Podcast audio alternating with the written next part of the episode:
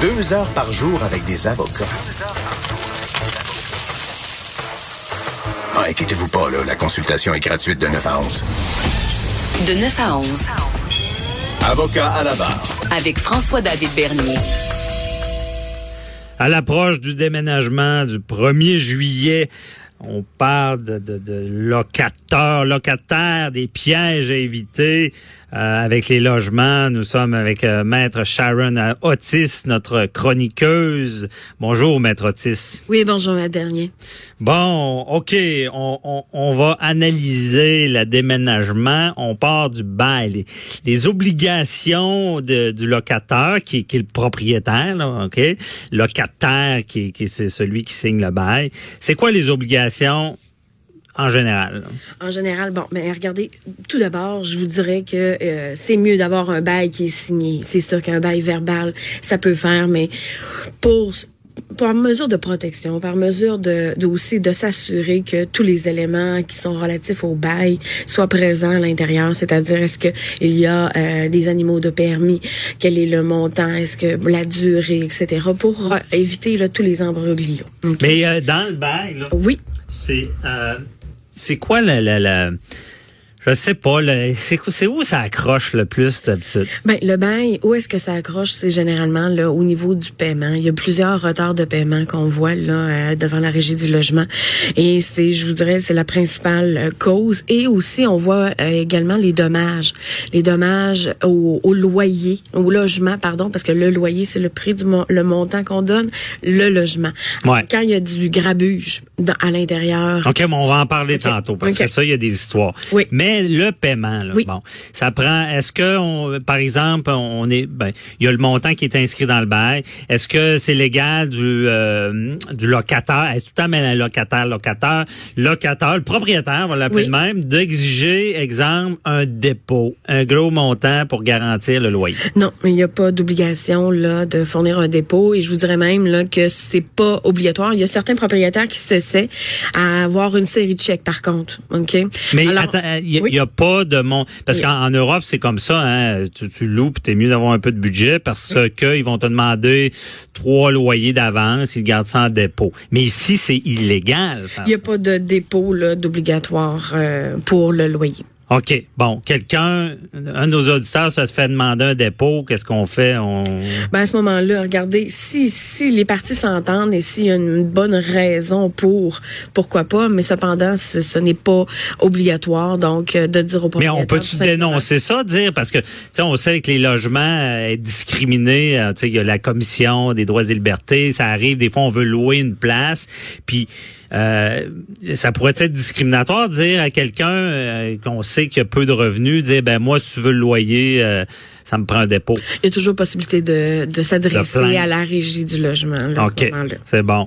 Et euh, pour ce qui est de, est-ce que on peut le, le, propriétaire peut exiger une série de chèques post-datés Non, ce n'est pas, euh, c'est pas possible d'exiger une série de chèques. L'important quand on paye le loyer, ok, le mm -hmm. montant du bail, c'est que ce soit payable telle journée. Ok, la journée qui sera déterminée entre les parties, généralement c'est le premier du mois. Ok, mm -hmm. et de le payer à fréquence. Le propriétaire n'est pas obligé non plus de prendre si, euh, par exemple, le locataire n'est pas en mesure d'acquitter le loyer au complet. Le propriétaire n'est pas obligé de prendre le montant partiel. Donc, il faut vraiment que ce soit le loyer complet, que ce soit le, le, le mode de paiement que vous voulez, c'est-à-dire par virement bancaire, euh, ben même, on voit même des fois par carte de crédit lorsque c'est des compagnies de gestion, vous comprenez, qui gèrent mm -hmm. les meubles. Le, peu importe la façon dont c'est fait, il faut aussi voir où est-ce qu'il est fait le paiement, ok? Parce que dans le code, s'il n'y a rien de prévu à cet effet-là, à ce moment-là, c'est le locataire qui doit se le locataire pardon qui doit se présenter chez le locataire okay. pour aller recouvrir l'argent. Okay. Donc il y a beaucoup de choses à prévoir. Mais donc pour la série, parce que je sais que les nouveaux, ben, avis à nos auditeurs qui vont signer un bail, euh, et, puis si vous souvent le, le, propriétaire va le remplir, il va vous le présenter. Si vous voulez pas donner une série de chèques, maintenant il y a une coche. Est-ce que du mode de paiement justement dans le bail. Donc, euh, si vous voyez que c'est déjà coché à série de chèques, ben là, par contre, ils vont être obligés. Donc, à vérifier quand vous signez un bail. Et euh, parlons encore du paiement. Le paiement, qu'est-ce qui arrive si on le paye euh, le 2, le 3, puis on peut être expulsé quelqu'un qui paye en retard? Ben, on peut être expulsé si ça devient des retards qu'on appelle dans, dans le jargon des retards fréquents.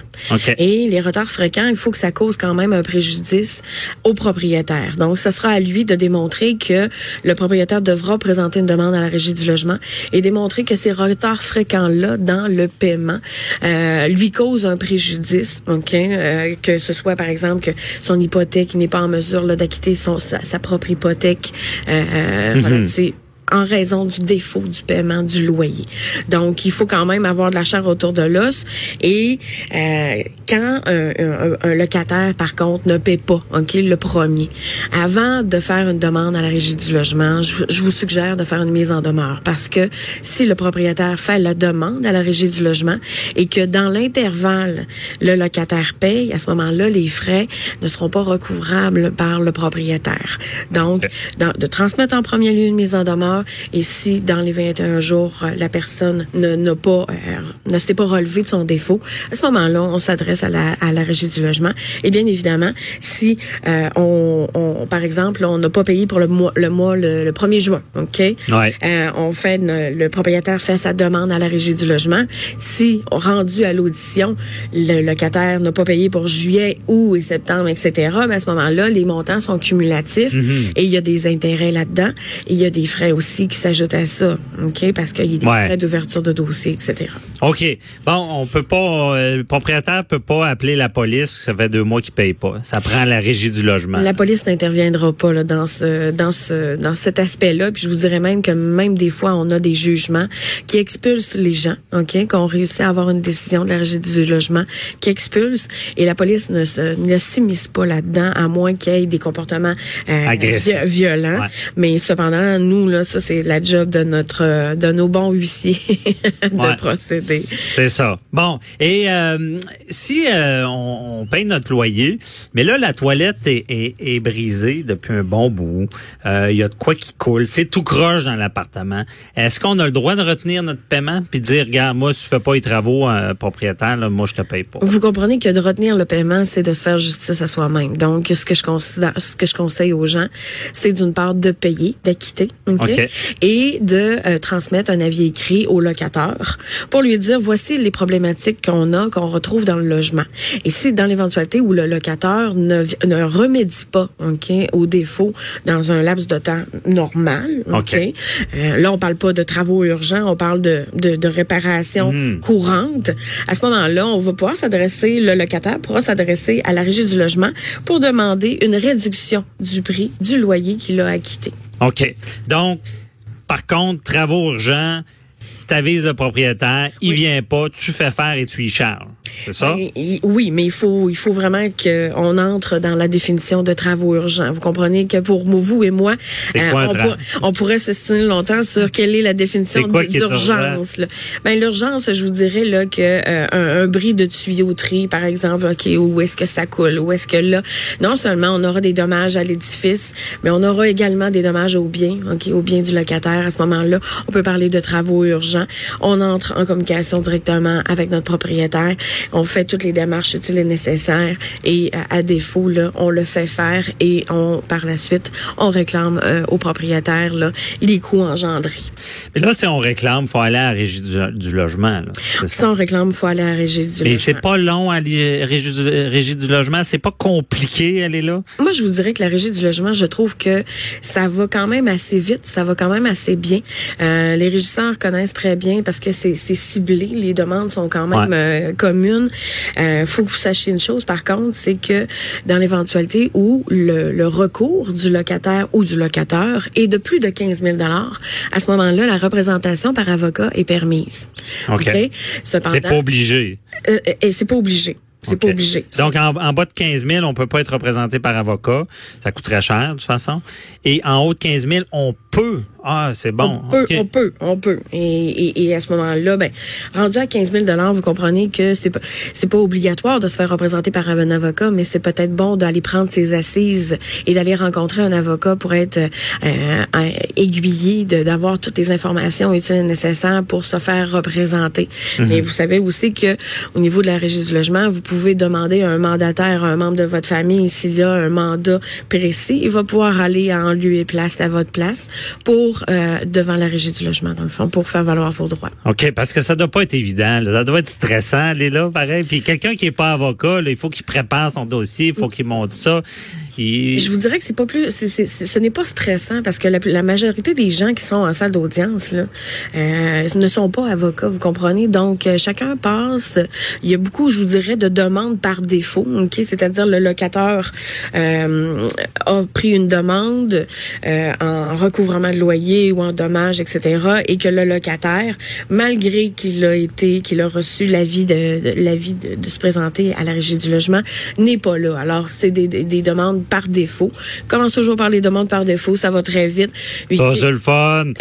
ça, c'est le fun. On a, on a gain de cause, puis on n'a pas plaidé, puis le stress est passé. Ben, Ça, on a gain hein? de cause à moins que Oh. la personne euh, n'y ait- y aille avec une rétractation de jugement, ok, c'est-à-dire dans euh, les 15 jours de la réception du jugement, que la personne démontre qu'elle n'a pas reçu l'avis euh, afin de se présenter au tribunal. À ce moment-là, vous comprenez, vous dites on a gain de cause, mais moi ce que je dis c'est soyons prudents, attendons les délais avant de procéder. euh, à- Et à là, quand on a le jugement entre les mains, là, oui. là, qu'est-ce qu'on fait? On appelle le huissier? C'est certain que Qu'est-ce qu'ils font, les huissiers, avec ça? Là? Nous, on transmet généralement le, le, le, le, le jugement au huissier. C'est le huissier qui s'occupe de l'expulsion, le cas Mais échéant. c'est vrai que le huissier débarque, puis ils sortent les meubles, puis ils mettent ça dans la rue? Quand il y a une expulsion? Quand il y a une- ben, généralement, je vous dirais là, qu'à 90% les gens sortent d'eux-mêmes. OK. Ils prennent pas la chance euh, de d'attendre à ce, ce- d'être rendu là. Ouais. Mais si le huissier se présente là, euh, généralement la personne est là, il va offrir collaboration euh, et les meubles qui restent sur place dans l'éventualité où le locataire il est parti euh, en Abitibi là, Ouais, puis ouais. qu'on- on ne sait plus là où- où il est ou de quelle façon le retracer. À ce moment-là, c'est sûr que là, les meubles, on est pris un peu avec ça. Donc, le propriétaire, est-ce qu'il va vouloir les entreposer dans l'intervalle, à savoir pour, pour ne pas être poursuivi s'il s'est débarrassé des biens, vous comprenez, du Ouais, locataire? il faut qu'il fasse un avis, puis blablabla. Ah, Donc, il faut toujours être prudent. Il faut toujours, mais je vous dirais que les huissiers sont la bonne personne pour euh, euh, répondre à vos questions, surtout sur l'exécution du jugement. Ils sont là pour ça. Ils sont tellement habitués. Là. Oh, c'est ça. Puis s'il reste des meubles, de toute façon, c'est facile. Vous appelez euh, au 1-877-827-2346, Cube Radio, avocat à la barre, on répondra quoi faire Oui, euh, avec oui. les questions du public. Quand on, on est pogné avec les meubles de quelqu'un, qu'est-ce qu'on fait? Euh, Maître Otis, euh, quand on quitte le logement, il y a des histoires d'horreur là, avec ça, là, le- des, des, des- des- des appartements détruits ou quoi que ce soit. Là. Ben c'est que ben assurément, mais le code ce qu'il dit, c'est que on doit laisser le loyer dans un état de salubrité, OK?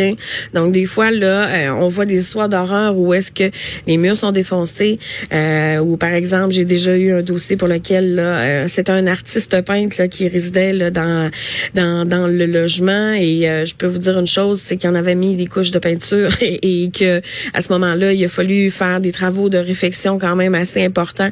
Donc, c'est des coûts additionnels. Ces coûts-là, bien évidemment, peuvent être par la suite réclamés au locataire parce qu'il ne l'a pas laissé dans le même état qu'il l'a eu au moment de la signature du bail. Mais dans les faits, rapidement, Oui. euh, est-ce qu'il faut euh, vraiment spick and span? là, quand on quitte, il faut tout avoir à nettoyer le dedans des armoires, nettoyer les murs.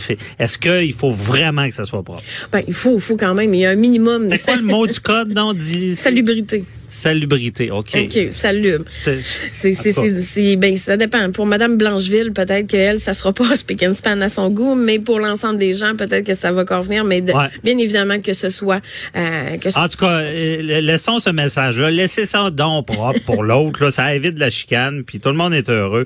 Donc, merci beaucoup, euh, Maître Otis. Très éclairant. On se reparle après, la semaine prochaine pour Oui. une autre chronique. Donc, euh, j'appelle à la barre Maître Jean-Paul Boilly.